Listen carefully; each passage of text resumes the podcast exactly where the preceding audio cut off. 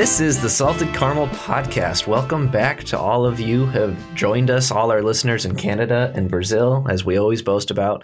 My name is David Cook. I'm the Stewardship Director at Our Lady of Mount Carmel, and with me is my co host, the very enthusiastic Jody Curtis. Jody, who's our guest today? Our guest today is Caesar Swadan. Caesar, we're so uh, excited to have you, and I think you're one of the second most beautiful voices at our parish. Yeah.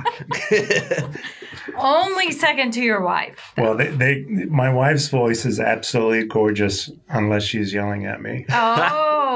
She doesn't yeah. sing, yell at you? Well, we, we joke about that uh, sometimes that we argue. Actually, somebody asks us, "Do you do you argue in song?"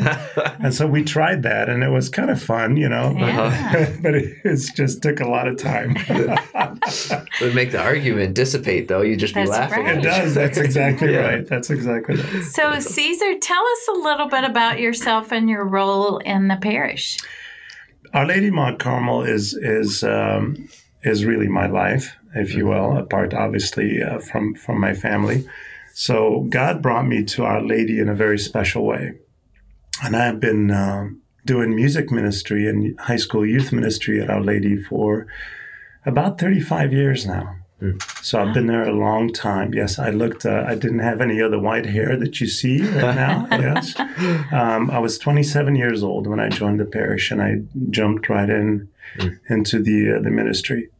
Dang. Wow. Is- Yeah. Were you a singer before 27 or? I, I was uh, I did a lot of 60s tunes. You know, I played the guitar when I was in high school and all that good stuff. Uh, and then I think the Lord was just preparing me for this ministry. That's awesome. Yeah. Nice.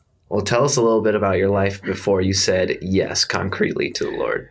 Before I said yes, I was um, uh, I was born in actually in, in overseas in Lebanon in Beirut. I hear they have really mighty cedars.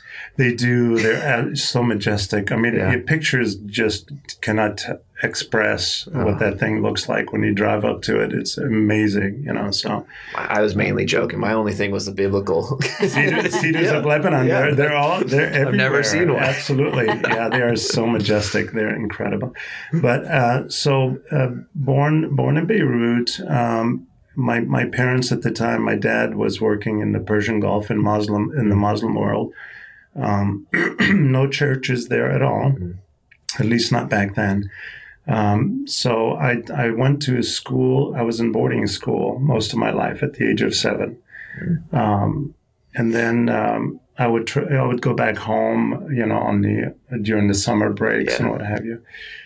And so my faith life really, apart from my mom's faith and, and my dad's faith, was was kind of uh, minimal, if you will, only because being in boarding school all these years, and and I was actually um, I went for um, eight or nine years to a, a school run by the Quakers of all people. Oh, So I was I was familiar with their assemblies on Sundays. You know, go to the assembly. Everybody was forced to go. You know, you had to go as a student. Um, and then um uh, beyond that, um, when the war broke out in Lebanon, I had to uh, I had to eventually go to France and and uh, finish my high school in France. And of Wow. course, being in boarding school in France, it's even worse than Lebanon. You know, the churches were declining as to this date. You know, so so there was no church, there was no cate- uh, catechesis, there was no no uh, faith preparation for me. You know, and you guys were Catholic all throughout? yes, we are cradle Catholics Gotcha. um, um, in uh, in Lebanon. I think uh, back then the Catholics were about forty eight percent of the country. Wow. in, in Lebanon, yeah.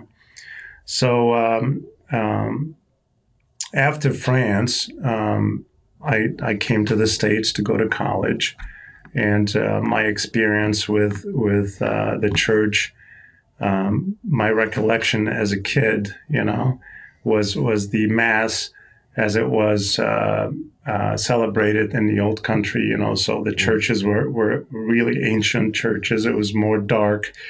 Um, I don't even recall if, if the mass back then was in Latin or not, but but uh, so so uh, my during college I went to to mass only once, and it wasn't by choice. I just I just didn't know any better, you know. Uh-huh.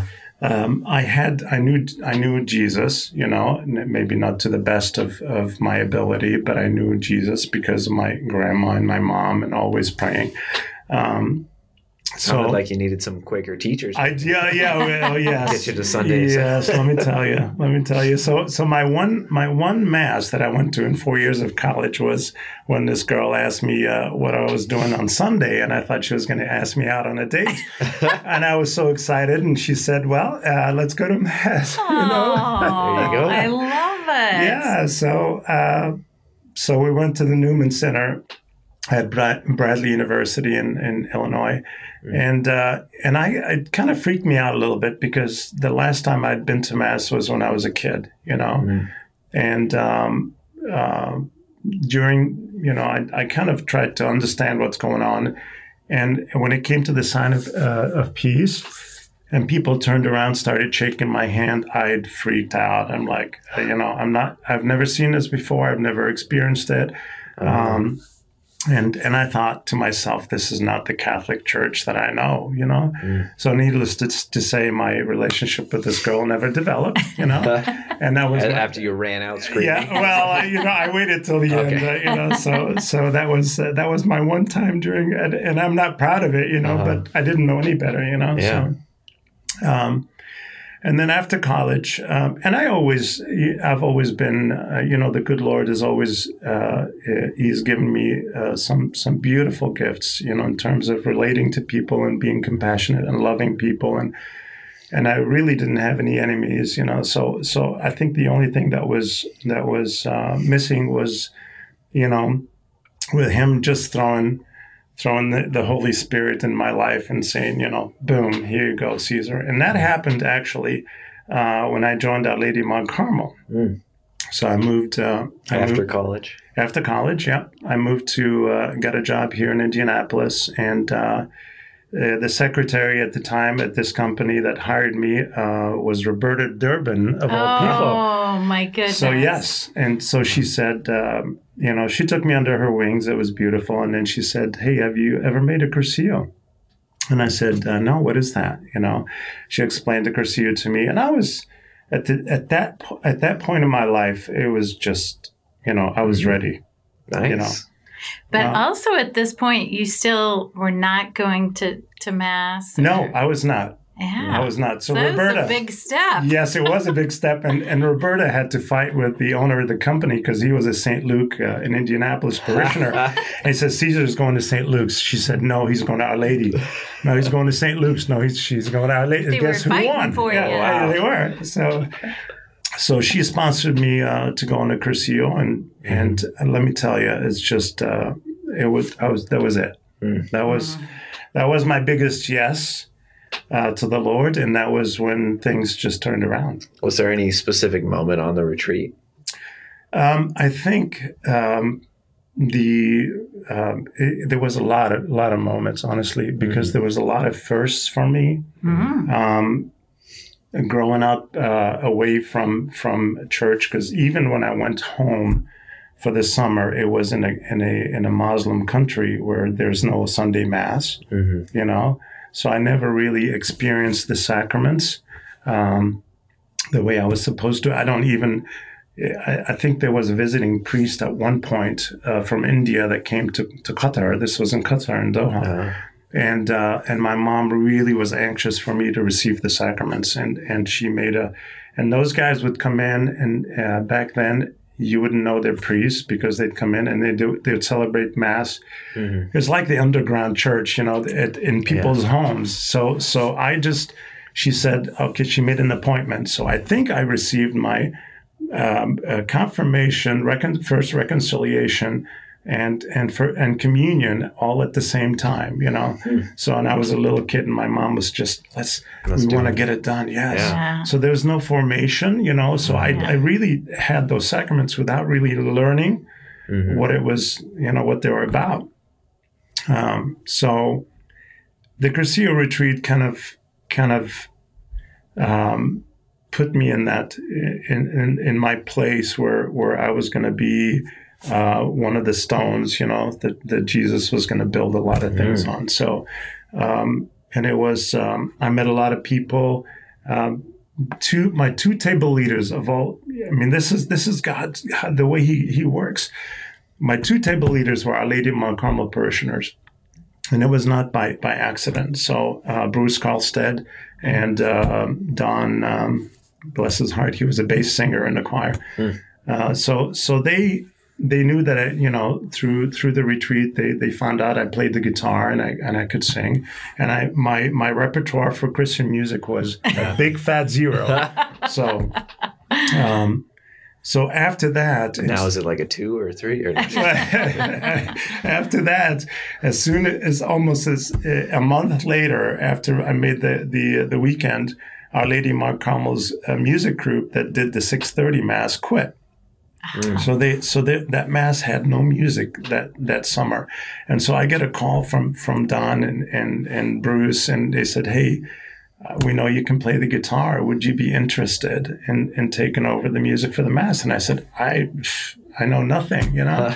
So so I said yes, of course, you know. So and that's how the music ministry began, and then from there the uh, the youth ministry also, um, and and the rest is history. It's Wow. just been such a a beautiful journey, you know, just to to have these young people come and sing and then they graduate and then they get married and you sing at their children's baptisms and you sing at their weddings and Yeah. you sing at you know so um, it's it's just a beautiful beautiful ministry.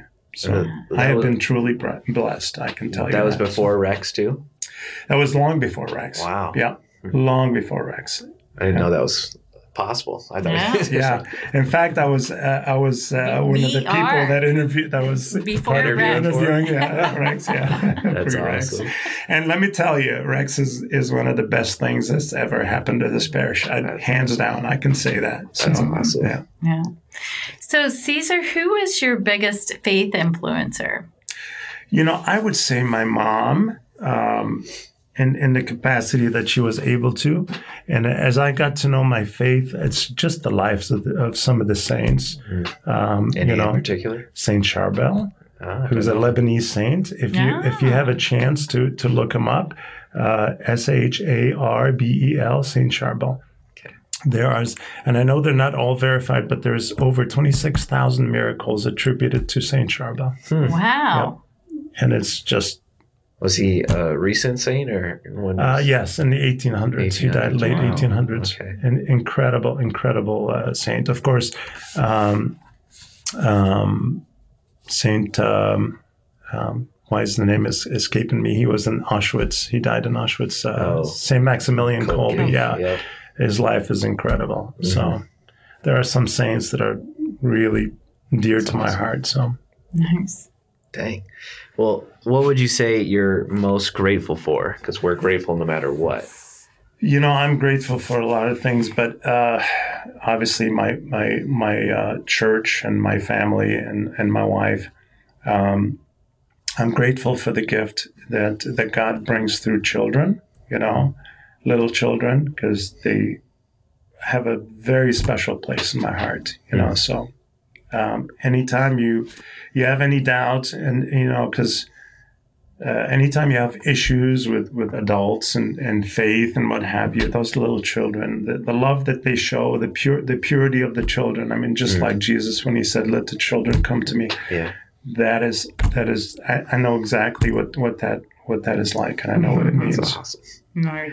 We used to used to have uh, back in the days. I mean, and still to this day, but but a lot of times when I was when I started the ministry, after every six thirty mass, there would be about 12, 12 families, dads or moms with their little children, and they all want to come up and give me a hug. oh my gosh, you know, talk about the, the Lord really putting the hook. You know, you're, not staying. going anywhere, Yep. Caesar. You're stuck with this ministry. You know, so. Oh, that's Uh, awesome.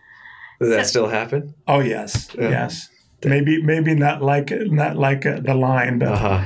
there's always always kids, and I and I love working with high school uh, high school kids. It's it's a it's a it's a beautiful passion. I, I'll tell you a little story about children, and this is how God really. I mean, the hook started when I was in France. I was um, the school in France was a was a um, uh, a grade school and a high school, and it was a very small private school. Okay. So I was uh, a boarding uh, one of the boarding school uh, kids, but there was a whole bunch of daytime students that would would be dropped off by by their parents. And every morning, every single morning, my senior year, when I get off uh, when I got off the bus, there'd be about 30 or 40 uh, 9 10 11 year olds waiting for me at the gate Oh, and I'd get off the bus. Good morning, Caesar. Hey, good morning, kids. And I'd we'd walk. I'd walk them to their classrooms and everything. And at lunchtime, I would spend the time with them, and they're always fighting as to who's going to share their lunch with me. oh. That was my senior year. Wow. And- you stole kids' lunches. Just- I, I'm like, okay, I'll take a bite out of yours and a bite of yours because they're always no, he's going to take mine. No, he's going to take mine. So, so those little things, you know, it's like, come on. That's but that was I think that was that was the the uh, the beginning. You know, that's where that's how God was forming me in that in that way, knowing that I was going to be doing music and youth, youth Mm-hmm. ministry. So, um, so that's I would say little children are are like saints anyway. So. What beautiful gifts you have, really, that you've used and used um, to bring people to the Lord, both in your your gift of music and in your gift of leading children or those younger than you. as well, Absolutely, absolutely. I wouldn't trade this for anything, you know. And- And if if the Lord wants me to do it for forty more years, I might be on crutches, but you know, or in a wheelchair playing the guitar. But I would, I would, uh, I would embrace that. You'll with- be there. There you go. Yeah. Yeah. Yeah. Yeah. That's awesome. Well, we like to say, what keeps you salty? Essentially, what keeps you a good disciple? So, what are some things that you do each week that help you remain close to the Lord? Well, honestly, I, I would say it, it's in the Bible. It's God's the, the two greatest commandments, right? Love the Lord your God and love love your neighbor as yourself. And you li- if you live by these, Yeah. you would never, ever, ever run out of things to do, mm. right?